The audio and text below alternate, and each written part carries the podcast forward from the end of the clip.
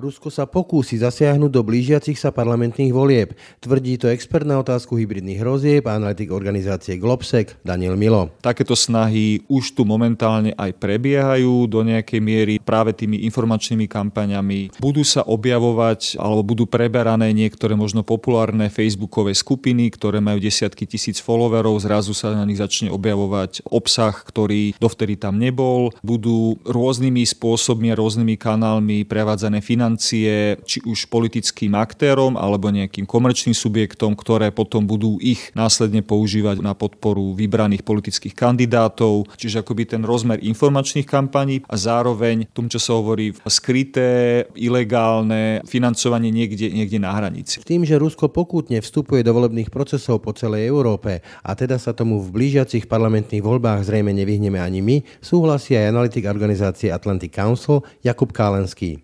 Se budou snažit podporovat ty kandidáty, kteří vyhovují jejich zájmům, a naopak očerňovat ty kandidáty, kteří jejich zájmu nevyhovují. Na druhou stranu nemyslím si, že by se mohlo odehrávat něco v tak velkých rozměrech, jako jsme viděli v těch státech. Přece jenom Spojené státy jsou bez pochyby pro Rusko cíl číslo jedna, možná dělené první místo s Ukrajinou, a tam prostě snaží nějak destabilizovat tyhle ty země, věnují Rusové bezpočtukrát víc zdrojů, než co věnují třeba na snahy v České republice nebo na Slovensku. V dnešnom ráne na hlas sa teda podrobnejšie pozrieme na tzv. Hybridnú vojnu, ktorú s nami vedie predovšetkým Rusko.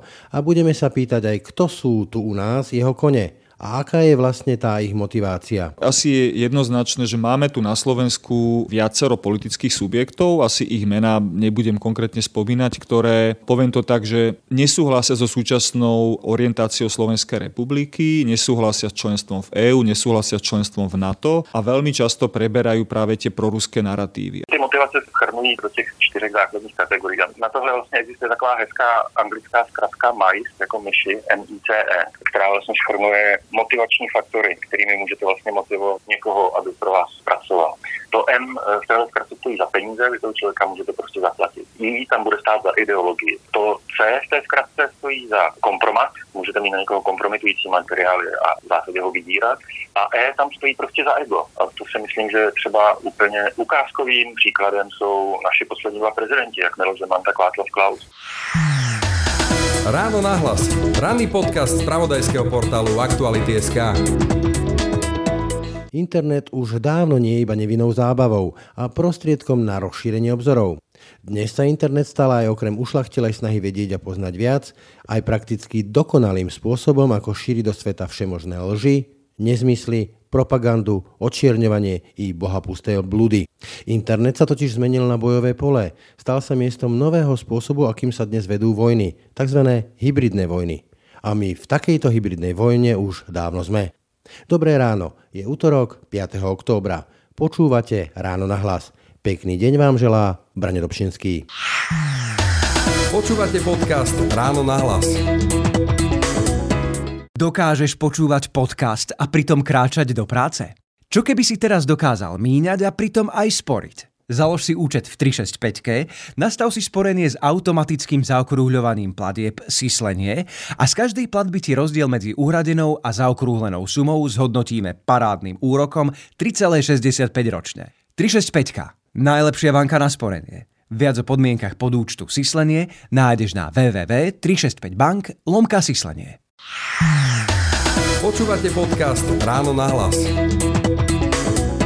V tejto chvíli sa rozprávam s Danielom Milom z organizácie Globsec. Dobrý deň. Dobrý deň, prajem. O pár mesiacov máme voľby. Hrozí, že Rusko bude ingerovať nejakým spôsobom neoficiálne, nezákonne, týmto hybridným spôsobom do parlamentných volieb? Ja odpoviem asi tak, že dialo sa to takmer v každom jednom prípade vo voľbách alebo v referendách všade v Európe. A to opäť nehovorím ja ako Daniel Milo, stačí si prečítať ten napríklad francúzsky report z minulého roku alebo aj nedávnu rezolúciu Európskeho parlamentu, kde sa presne... Áno, bude také niečo? Áno, moja odpoveď je áno, takéto snahy už tu momentálne aj prebiehajú do nejakej miery práve tými informačnými kampaňami. Ako by to malo teda vyzerať? No, bude to vyzerať asi tak, že neuvidíme neuvidíme tam nikde ruskú vlajku a priamo nejakých ruských aktérov. Bude to prebiehať tak, že budú sa objavovať alebo budú preberané niektoré možno populárne facebookové skupiny, ktoré majú desiatky tisíc followerov. Zrazu sa na nich začne objavovať obsah, ktorý dovtedy tam nebol.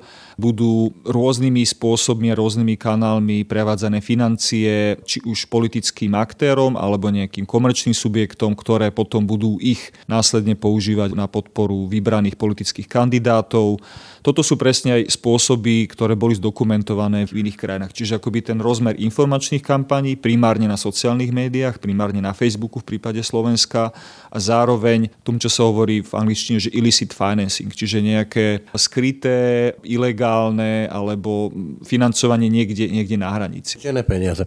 Potom je kľúčovou otázkou, kto sú na politickej scéne hráči Ruskej federácie. Vieme to? Vedia to povedzme tajné služby? Vedia to ľudia, ktorí sa tomu venujú? Asi je jednoznačné, že máme tu na Slovensku viacero politických subjektov, asi ich mená nebudem konkrétne spomínať, ktoré, poviem to tak, že nesúhlasia so súčasnou orientáciou Slovenskej republiky, nesúhlasia s členstvom v EÚ, nesúhlasia s členstvom v NATO a veľmi často preberajú práve tie proruské naratívy. Skúsim to takto, ja budem hovoriť mená a môžete zamrkať. Andrej Danko? Andrej Danko mal v minulosti viaceré postoje, ktoré boli podľa môjho názoru v rozpore napríklad s programovým vyhlásením vlády, ktorej je jeho strana súčasťou. Napríklad to, že sa doteraz neschválila kvôli jeho odporu obranná bezpečnostná stratégia, kde sa Rusko pomenúva ako hrozba. Toto určite je jedným z takých postojov, ktorý je pre mňa veľmi ťažko pochopiteľný. Ešte jedno meno spomeniem, Štefan Harabin. Štefan Harabin sa svojimi postojmi proruskými a odmietajúcimi napríklad členstvo Slovenska v NATO netajil. Aj v minulosti de facto začal svoju kariéru na rôznych dezinformačných médiách a odtiaľ následne sa presunul do politickej sféry, čiže áno, bude veľmi pravdepodobne pracovať práve s týmito naratívmi a s, s takýmito témami. Toto je doba, kde sa šíri nesmierne množstvo moderne povedaných hoaxov, alebo jednoducho blúdov, nezmyslov a dávno vyvratených lží opakovane a opakovane. Chcete povedať, že to nie je spontánna činnosť, ale je to činnosť, ktorá je do veľkej miery riadená, zámerne vedená niekým voči, povedzme, našej spoločnosti, respektíve Európskej únii? Určite áno, a to netvrdím ja ako Daniel Milo, analytik Globsecu, tvrdí to Európsky parlament, napríklad vo svojej nedávnej rezolúcii prijatej v októbri dvetisícdevätnásť konštatuje, že je to Ruská federácia, ktorá je aktérom väčšiny dezinformačných kampaní namierených voči Európskej únii. Tvrdí to správa francúzskeho ministerstva zahraničných vecí, ktorá vyšla minulý rok a ktorá analyzovala celú túto problematiku s názvom informačná manipulácia alebo informačné manipulácie. Tvrdia to vyšetrovacie správy Roberta Muellera, ktorý vlastne sa pozeral na spôsob zasahovania Ruskej federácie do amerických volieb. Máme konkrétne dôkazy. Chcem sa spýtať, že čím je to podložené ako dôkazovo, že to nie je len tvrdenie politikov? Môžeme ísť možno case by case. V prípade tej rezolúcie, ktorá sa odvoláva na výskumy a na správy napríklad Európskej služby pre zahraničné vzťahy alebo zahraničné akcie a jej East Stratcom týmu, ktorý dlhodobo monitoruje dezinformačné kampane práve zo strany Ruska a ktorý jednoznačne našiel viaceré tzv. Naratívy alebo tie príbehy alebo spôsob vyobrazovania tém, ktoré sú šírené rôznymi aktérmi priamo financovanými Ruskou federáciou, či už sú to oficiálne médiá ako je er té, Sputnik, alebo aj domáce ruské médiá, ktorých správy potom preberajú ostatné, napríklad nejaké tlačové agentúry alebo iné, iné médiá v tomto regióne. Experti hovoria, že úspechom takejto vojny zo strany Ruska by bolo, ak by tie motívy a tie ich informácie v vodovkách, dezinformácie, nešírili oni, ale keby ich potom prebrali a šírili domáce zdroje. Ako je to, povedzme, že u nás? To sa reálne aj deje, lebo oveľa efektívnejšie, oveľa väčší dopad majú samozrejme informácie, ktoré minimálne vzbudzujú zdanie, že vznikli na Slovensku, alebo že ich šíria slovenskí aktéri, ako keď tu niekto preberá agentúrne spravodajstvo agentúry Sputnik, ktorá je financovaná ruským štátom. A vidíme to napríklad v prostredí Facebooku, kde proste množstvo skupín, či už nejakých Facebookov zložkových skupín, alebo sú to politickí aktéri, sú to polovenské skupiny, sú to extrémistické skupiny, ktoré veľmi radi a často preberajú práve tieto naratívy o zlej EÚ, o dekadentnom západe, o tom, ako NATO chce zničiť Rusko a obkľúčuje ho. Čo sú presne tie príbehy okopírované, prevzaté priamo z oficiálnych ruských kanálov? Čo sú tie kľúčové naratívy, alebo teda príbehy u nás na Slovensku?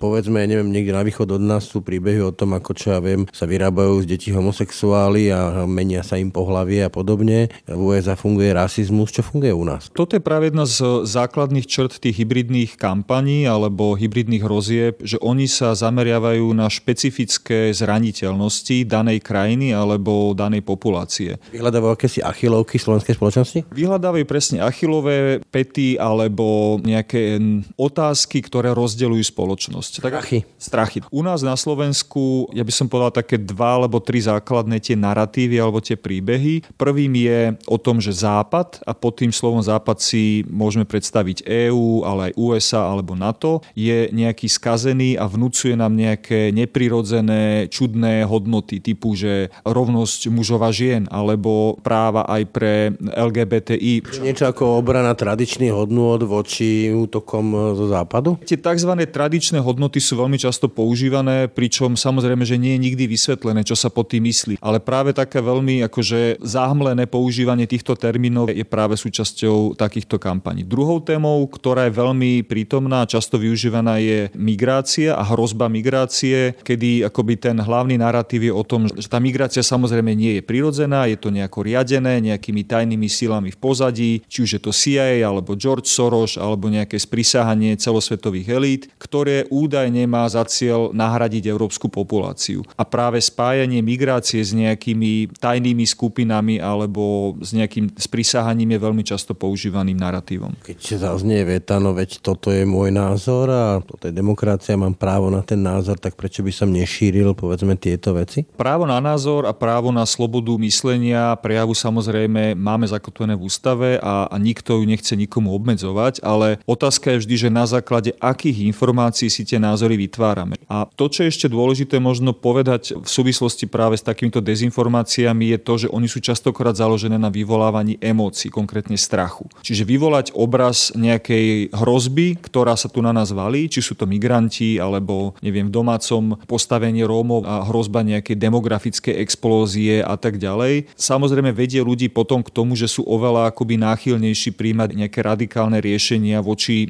takejto potenciálnej a častokrát úplne vymyslenej hrozbe. Čiže stojí za mnohými týmito aktivitami Rusko, dá sa to takto jednoznačne povedať. Nemyslím Rusko ako nejakí bežní Rusi alebo Rusi podnikatelia, ale Rusko ako vládnúca elita. Informačné pôsobenie, informačné operácie a plánovité šírenie dezinformácií jednoznačne je oficiálnou ruskou vojenskou doktrínou. Nájdeme to v mnohých oficiálnych dokumentoch. My sme viaceré z nich aj analyzovali v našich analýzach, ktoré sme spracovávali tu na Slovensku. Slovensku, čiže o tom akoby niet pochýb. Ako ktokoľvek naozaj, kto sa tejto téme venuje, dokáže čítať tie zdroje, prejde si možno nejaké informácie a materiály prijímané na úrovni EÚ. Niet o tom pochýb. Ale zároveň treba povedať, že samozrejme Rusko nie je jediný štátny aktér. Čoraz viac aj v našom regióne vystupuje Čína, ktorá používa iný spôsob, nazvem to, že informačného pôsobenia, používa takisto svoj obrovský ekonomický vplyv a potom samozrejme sú tu aj neštátni aktéri. Na otázka potom nie, prečo by to Rusko robilo? Čo by si položil, povedzme, poslucháč. Prečo to teda Rusko robí? Ja si myslím, že je tam viacero dôvodov. Prvý úplne základný je, že akýkoľvek rozvrat a zníženie jednoty EÚ alebo NATO vedie jednoznačne k posilneniu Ruska, lebo Rusko ekonomicky ani vojensky nemôže konkurovať Západu. Keď si pozrieme há dé pé Ruska, tak je napríklad nižšie ako há dé pé len hoci Nemecka. Napriek tomu dokáže práve používaním týchto asymetrických spôsobov nátlaku dosahovať svoje ciele. V tom čisto krátkodobom pohľade podľa mňa primárnym cieľom Ruska alebo Kremla je dosiahnuť zrušenie sankcií, ktoré boli zavedené po protiprávnej anexii Krymu a okupácii časti územia Ukrajiny. Toto je akoby krátkodobý cieľ. Dlhodobým cieľom je naozaj oslabenie vnútornej jednoty EÚ, oslabenie NATO a zasievanie rozporov do jednotlivých krajín s cieľom zmeny pozície Európskej únie ako takej voči Rusku. Čiže dá sa reálne tvrdiť, že Rusku by teda vyhovoval rozpad Európskej únie a návrat k niečomu ako koncert veľmoci ešte pred Metternicha v devätnástom storočí a vyjednávanie s Nemeckom, vyjednávanie s Rakúskom, vyjednávanie s Českom, Slovenskom, Francúzskom samostatne? Jednoznačne, pretože Európska únia ako súbor krajín, ktoré dokážu jednať s veľmocami, či je to Rusko, ú es á alebo Čína, ako jeden muž alebo jedným hlasom je oveľa silnejšia, ako keby sa rozdelili na tých dvadsaťosem alebo onedlho dvadsaťsedem národných vlád, ktorých vyjednávacia pozícia bude rádovo, rádovo nižšia z hľadiska ich ekonomickej síly, politickej síly a tak ďalej. Čiže určite áno, ak by došlo k nejakému, možno nie ani úplne rozpadu, stačí oslabeniu jednoty alebo ochromeniu nejakých rozhodovacích procesov v EÚ, bolo by to jednoznačne v prospech Ruska. Úplne na záver, keď dostaneme toho termínu, že hybridná vojna, aký je ten najhorší scénár s tými kartami, ktoré sú momentálne rozdané podľa vás? Čo nám hrozí reálne? My z hodou okolností pripravujeme nejaké simulácie pre verejnú správu v rámci jedného projektu, ktorý realizujeme, kde práve sme, sme sa snažili vytvoriť taký nejaký potenciálny alebo skoro reálny scenár, akým by takáto hrozba mohla prebiehať na Slovensku. Ako ten scenár vôbec nemusí byť ani nebude taký, ako bol na Kryme alebo na východnej Ukrajine. Toto je práve akoby to nebezpečenstvo tých hybridných hrozieb, že ono vždy, vždy ten spôsob, akým sa namixuje ten koktail, presne tých kybernetických útokov, dezinformácií, strategické korupcie, polovojenských skupín, podpory nejakých politických aktérov je vždy iný a vždy zodpovedá zraniteľnosti danej krajiny. Daniel Milo, ďakujem za rozhovor. Ďakujem.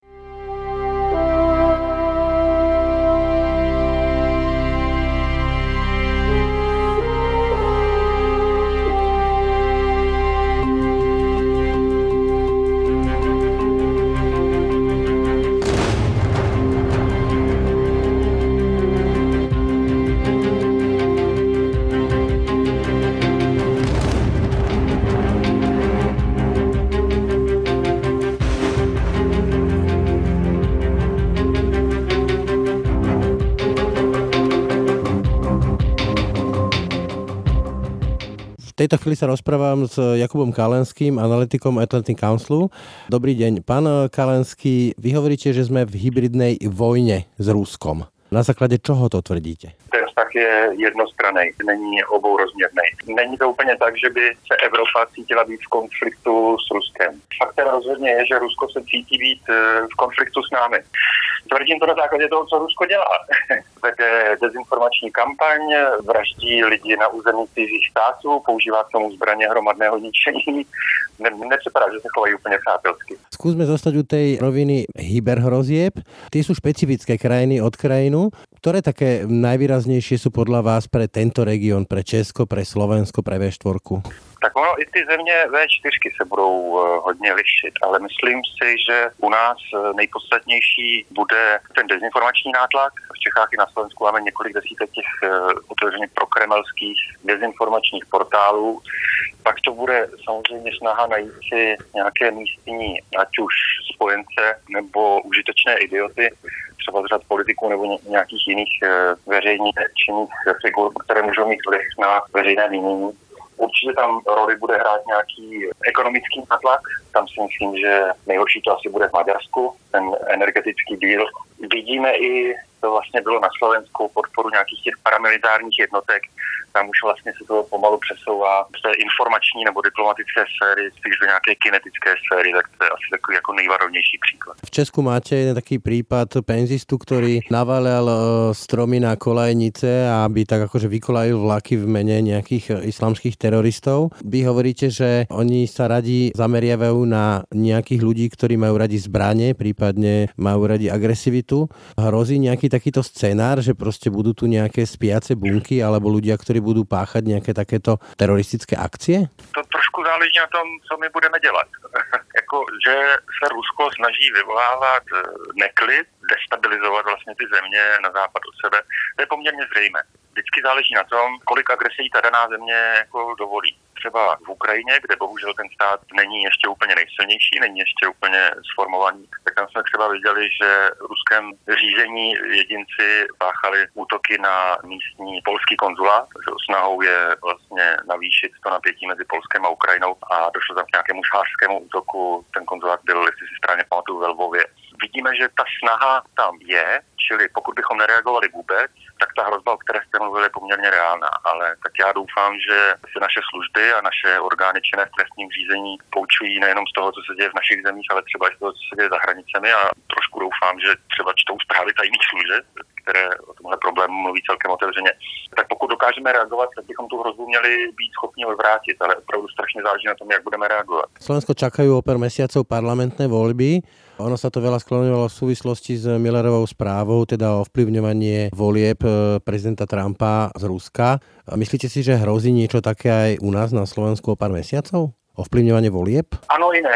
Takhle. sto procent platí, že Rusko se bude v každé zemi, kde jí to ta místní kultura nebo ta místní společnost, do jaké míry to dovolí, to je vždycky specifikem té, které země.